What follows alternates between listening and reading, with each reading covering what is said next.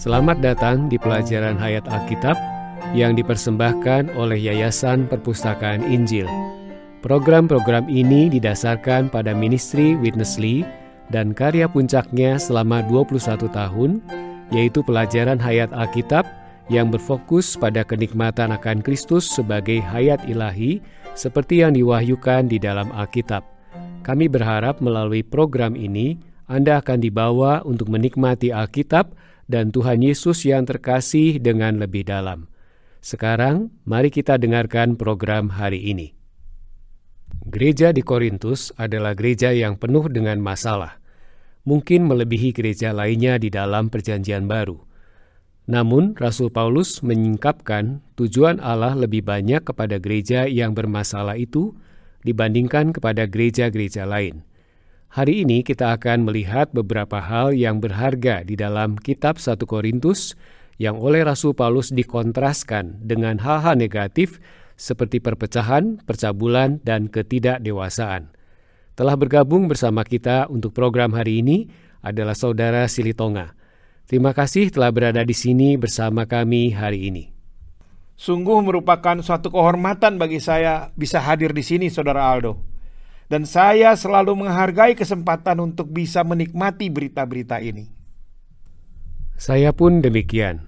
Tahukah Anda, Saudara Silitonga, bahwa dalam program hari ini, Rasul Paulus melukiskan suatu latar belakang gelap untuk memberikan gambaran yang indah dari ekonomi Allah. Bisakah Anda menjelaskan latar belakang tersebut agar kita dapat melihat pelajaran hayat hari ini dengan jelas? Ya, Rasul Paulus adalah orang yang hidup di dalam roh. Karena itu dia mengetahui hal-hal manusia. Saya yakin kita sudah pernah membahas hal ini pada program sebelumnya. Kita perlu menyadari bahwa karena memiliki roh manusia, kita dapat mengetahui hal-hal manusia. Nah, dalam hal ini, Rasul Paulus adalah orang yang senantiasa tinggal di dalam rohnya, dan juga dia memiliki roh Allah di dalam rohnya ada roh perbauran di dalam Rasul Paulus. Dan dia juga melatih roh tersebut untuk mengetahui hal-hal yang terjadi di Korintus. Paulus dapat berbicara dengan sangat jelas kepada gereja di Korintus mengenai situasi mereka karena dia adalah orang yang hidup di dalam roh. Tetapi orang-orang Korintus itu tidak hidup di dalam roh. Mereka benar-benar berada di dalam filosofi mereka di dalam budaya Yunani mereka, dan juga di dalam latar belakang mereka. Mereka tidak belajar untuk melatih roh mereka, sehingga banyak masalah yang timbul di gereja di Korintus. Pada saat Paulus menghadapi masalah-masalah di Korintus, dia tidak memecahkan masalah-masalah tersebut secara mental, tetapi dia datang sebagai orang yang hidup di dalam roh, berbicara banyak tentang Kristus. Itu adalah kata pembukaan yang bagus. Saya ingin membaca ayat dalam 1 Korintus 2 ayat 11 yang berbunyi, Siapa gerangan di antara manusia yang tahu apa yang terdapat di dalam diri manusia selain roh manusia sendiri yang ada di dalam dia? Demikian pula lah tidak ada orang yang tahu apa yang terdapat di dalam diri Allah selain roh Allah. Jadi tanpa roh manusia, anda tidak dapat mengetahui hal-hal manusia, dan tanpa roh Allah, Anda tidak dapat mengetahui hal-hal Allah. Singkatnya, semua masalah yang dihadapi oleh gereja di Korintus adalah karena mereka kurang melatih roh mereka, dan solusi untuk semua masalah tersebut adalah roh perbauran. Mari kita lanjutkan program hari ini yang berasal dari buku pelajaran Hayat 1 Korintus berita ke-20. Mari bergabung bersama saudara Witness Lee. In dealing with dalam menanggulangi perpecahan dan kekacauan di Korintus, Paulus tidak mengandalkan doktrin, melainkan berdasar pada pengalaman atas Kristus. Dalam pasal 2 ayat 1 sampai 2 ia berkata, Demikianlah pula ketika aku datang kepadamu, saudara-saudara, aku tidak datang dengan kata-kata yang muluk atau dengan hikmat yang tinggi untuk menyampaikan rahasia Allah kepada kamu. Sebab aku telah memutuskan untuk tidak mengetahui apa-apa di antara kamu selain Yesus Kristus, yaitu Dia yang disalibkan. Kristus yang disalibkan adalah inti ekonomi Allah. Jika tidak ada ministry Paulus, kita tidak akan mengenal tujuan kekal Allah atau ekonominya. Meskipun Petrus adalah rasul pemimpin, ia tidak memberitahu apa-apa kepada kita mengenai tubuh Kristus. Perkataan Petrus yang tertinggi dalam tulisannya ialah mengenai mengambil bagian dalam kodrat ilahi. Dalam tulisan Paulus, banyak istilah telah digunakan untuk memperlihatkan bahwa Kristus itu al-muhid dan al-wasi. Bahwa dia adalah roh pemberi hayat. Dialah segala sesuatu dalam ekonomi Allah dan segala sesuatu bagi kita. Dalam surat kirimannya, Paulus juga mewahyukan bahwa gereja adalah tubuh Kristus, kepenuhan Kristus, tempat tinggal Kristus, mempelai perempuan Kristus, dan bahkan manusia baru.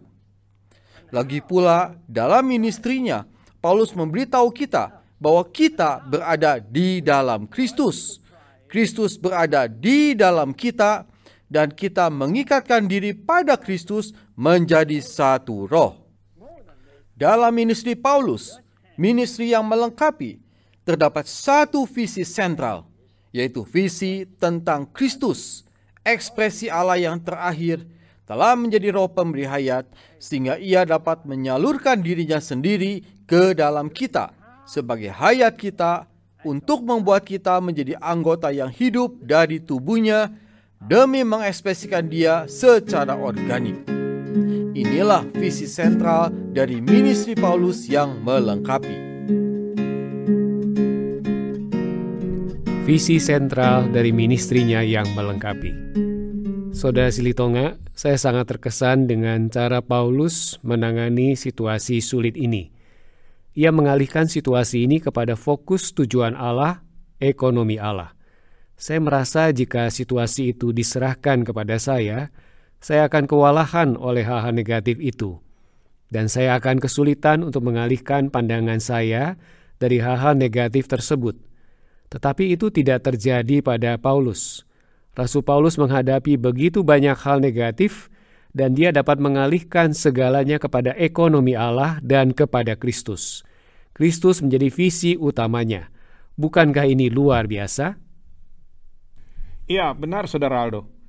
Tadi berulang kali Saudara Witness Lee mengatakan Kristus, Kristus, Kristus, dan Kristus.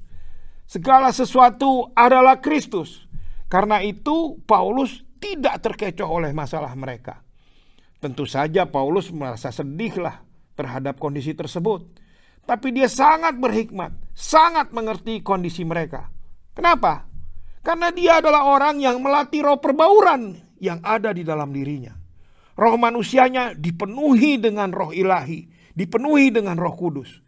Jadi dia adalah manusia yang memiliki dua roh yang sudah dibaurkan menjadi satu roh. Dia melatih rohnya, mengetahui dengan tepat kondisi gereja, dan juga mengenal Allah, mengenal Kristus. Hal yang penting di sini adalah bahwa dia menjawab masalah-masalah di Korintus bukan dengan menangani masalah tersebut, tapi dia menyuplaikan Kristus sebagai hayat. Ketika dia datang pertama kali, dia berkata bahwa dia hanya mengenal Kristus dan salibnya. Tetapi kali ini dia datang, dia tidak hanya sekedar mengenal Kristus, tapi bahkan sudah memiliki pengalaman akan Kristus dalam kehidupannya sehari-hari. Itulah cara dia memecahkan semua masalah ini dengan satu pernyataan bahwa Kristus adalah segala sesuatu. Kristus adalah segala sesuatu. Ada beberapa hal yang Paulus tulis mengenai Kristus sebagai segala sesuatu dalam surat-suratnya yang tidak ditulis oleh penulis lain dalam Perjanjian Baru. Saya akan mengulanginya sedikit untuk para pendengar kita. Selain Paulus, tidak ada orang di seluruh Perjanjian Baru yang menulis mengenai tubuh Kristus bahwa kita adalah anggota-anggota tubuh Kristus. Dia juga menulis tentang tempat kediaman Allah. Dia menulis tentang Kristus sebagai roh pemberi hayat. Ini adalah istilah-istilah yang hanya dapat ditemukan di dalam tulisan-tulisan Paulus. Saudara Silitonga, kita akan melanjutkan bagian berikutnya bersama Saudara Witness Lee. Dan dalam bagian ini, kita akan membahas mengenai pemulihan Tuhan dan Tuhan memulihkan kebenaran-kebenaran tertentu. Ini adalah fakta yang sangat penting yang harus kita bahas. Saya harap para pendengar dapat memperhatikan dengan seksama. Mari kita lanjutkan bagian selanjutnya bersama Saudara Witness Lee. What the Lord Sasaran utama Tuhan hari ini bukanlah memulihkan kebenaran yang doktrinal. Selama abad-abad yang silam, Tuhan telah memulihkan banyak kebenaran. Misalnya kebenaran baptisan selam telah dipulihkan. Menurut Alkitab, pembaptisan haruslah diselamkan. Namun, ini bukanlah sasaran sentral ekonomi Allah dan juga bukan satu aspek dari ministry Paulus yang melengkapi. Paulus diutus bukan untuk membaptis orang secara formal, melainkan untuk memberitakan Injil, meministrikan Kristus kepada orang lain, untuk menghasilkan gereja sebagai ekspresi Kristus. Dalam pemulihannya, Tuhan berusaha memulihkan Kristus yang almuhir sebagai roh pemberi hayat yang menyalurkan dirinya sendiri ke dalam kaum beriman dan membuat mereka menjadi tubuhnya yang hidup. Dengan perkataan lain, inti pemulihan Tuhan hari ini adalah Kristus dan gereja. Jika kita mau memenuhi keinginan Tuhan untuk memiliki kehidupan gereja yang wajar di bumi ini sebagai ekspresinya dan sebagai persiapan untuk kedatangannya kembali, kita harus memakai roh kita untuk mengenal hal-hal manusia. Dan kita juga harus bersandar kepada roh yang berhuni di batin untuk mengenal hal-hal Allah. Kemudian kita akan tahu bahwa yang diinginkan Allah bukanlah karunia bahasa lidah, kesembuhan, atau karunia melakukan mujizat. Tuhan sudah memulihkan hal-hal ini. Tetapi semua itu bukanlah inti atau sasaran pemulihannya. Apa yang diinginkan Tuhan bukanlah karunia bahasa lidah, kesembuhan, atau memperpanjang kaki. Ia menginginkan sebuah gereja yang tersusun dari kaum beriman yang dipenuhi, dijenuhi, dan diinfus dengan dirinya sendiri menjadi tubuhnya bagi ekspresinya. Untuk ini, kita perlu pengalaman yang real atas roh yang berhuni, bukan hanya karunia-karunia roh yang luaran.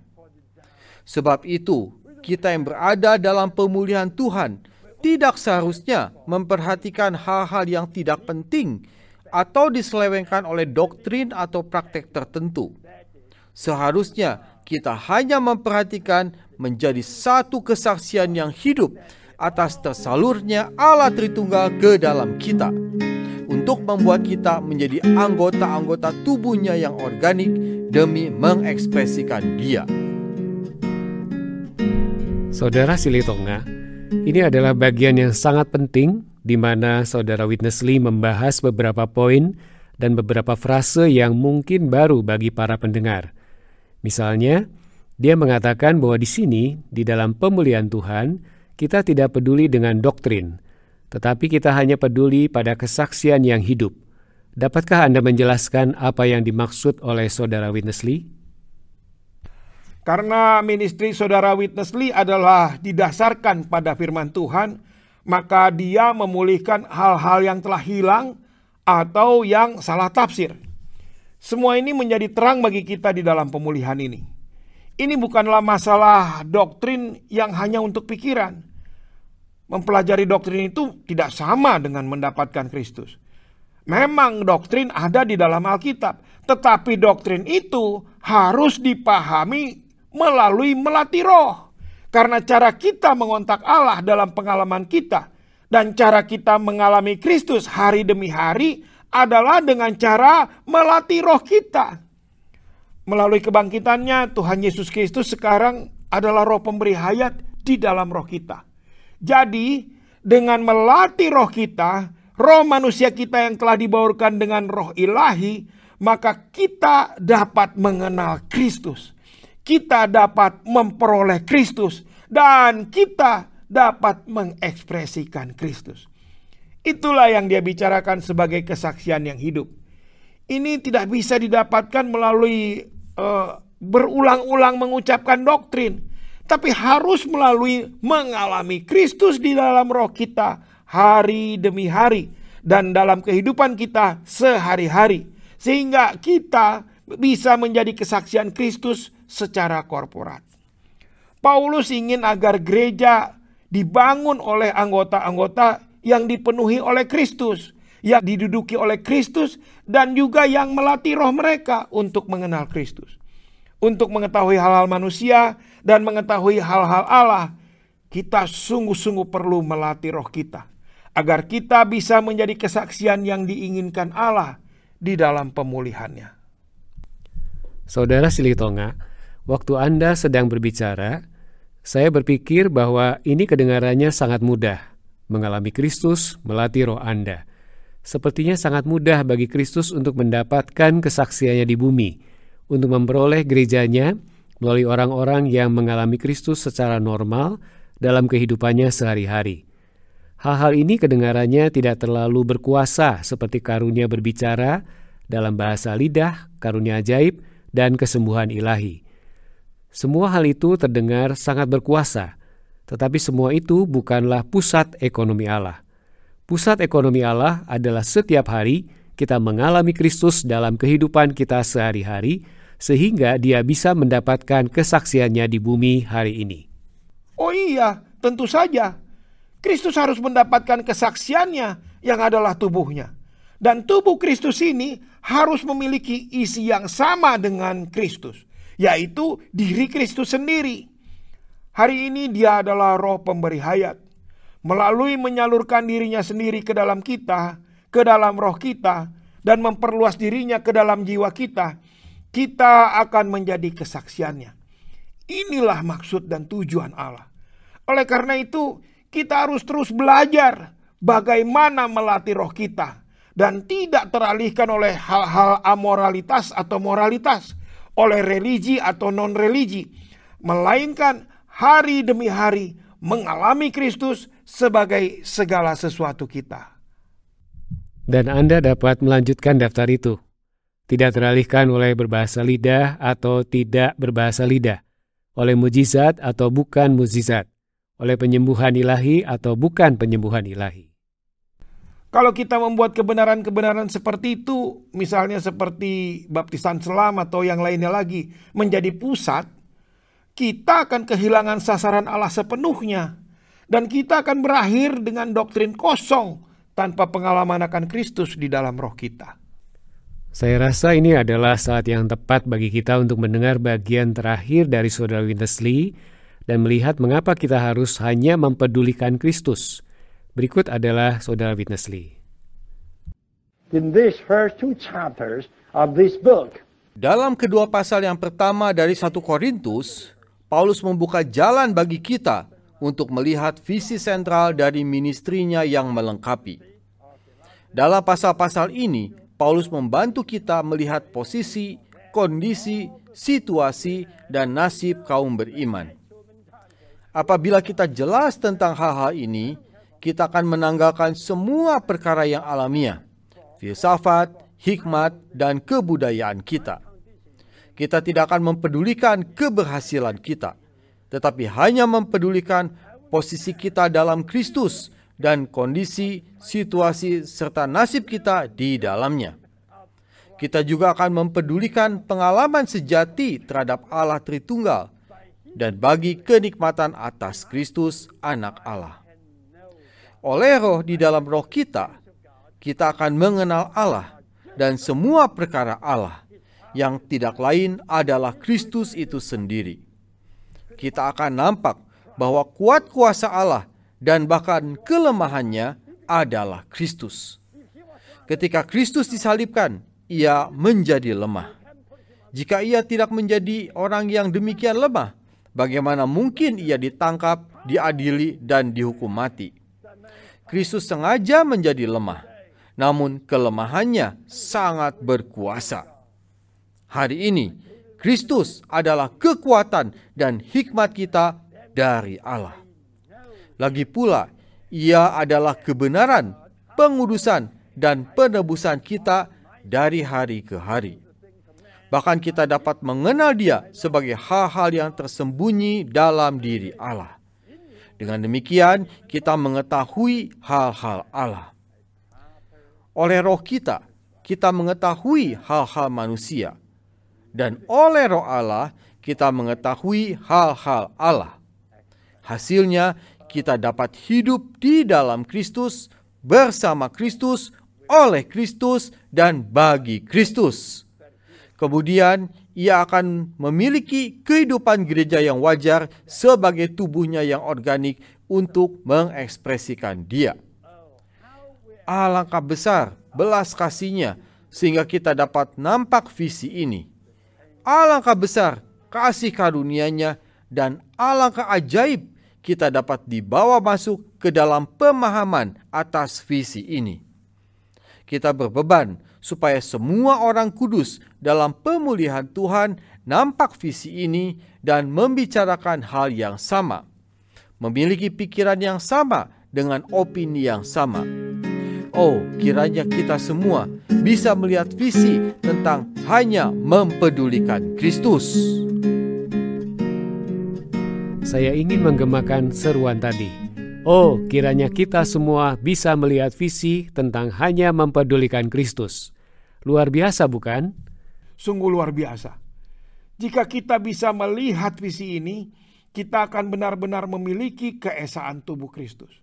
Kita akan melihat tubuh Kristus terbentuk di seluruh dunia, dan banyak gereja lokal akan hanya memperdulikan Kristus.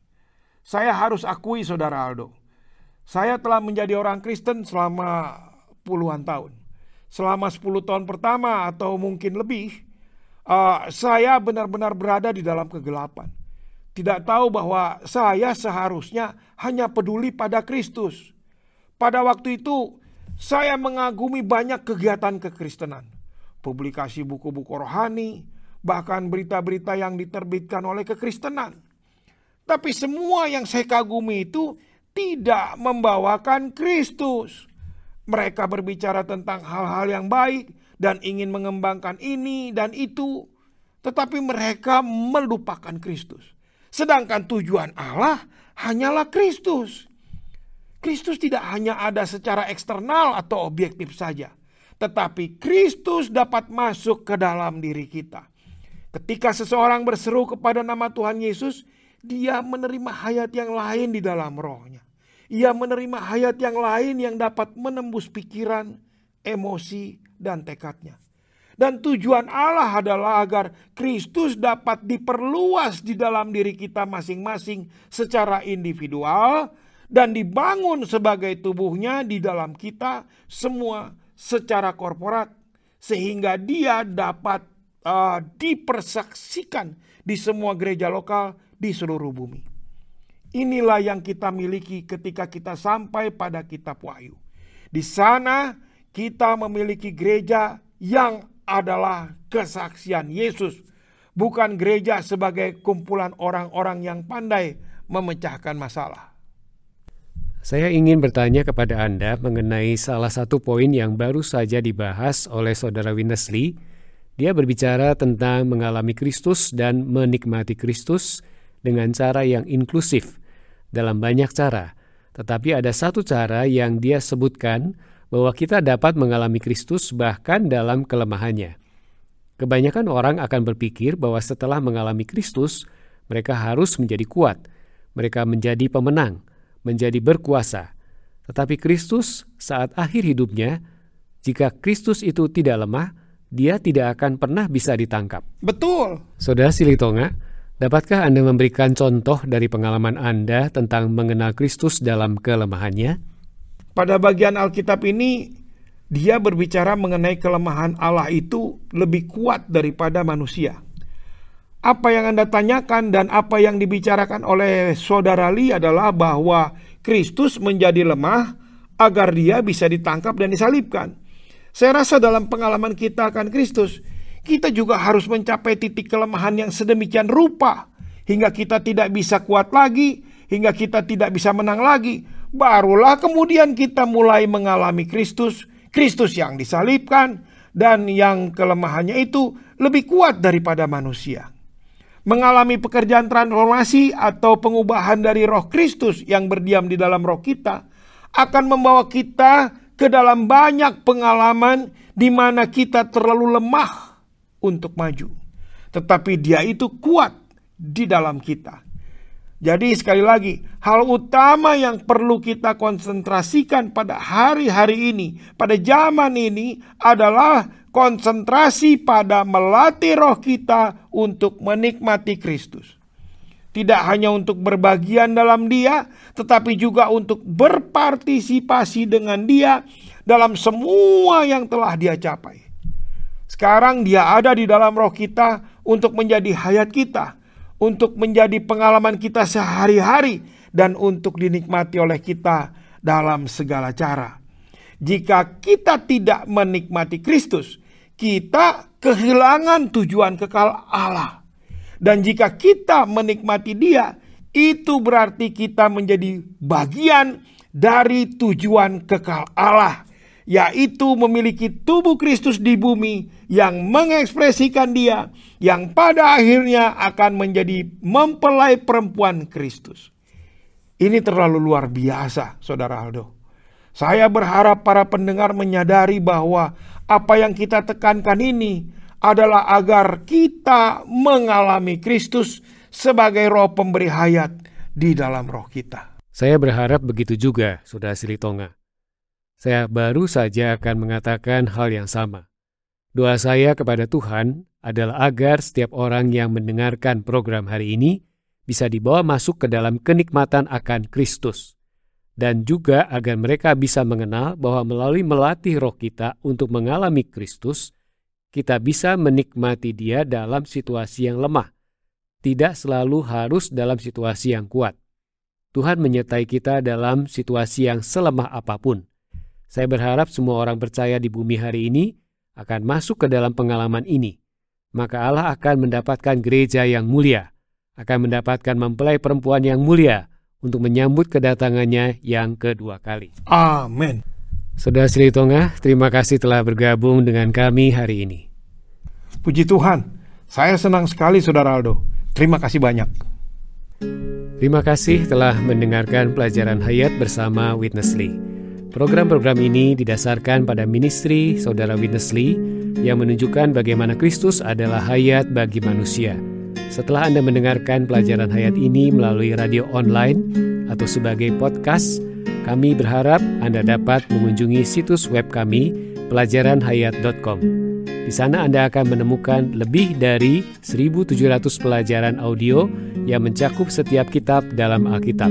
Sekali lagi, terima kasih telah mendengarkan.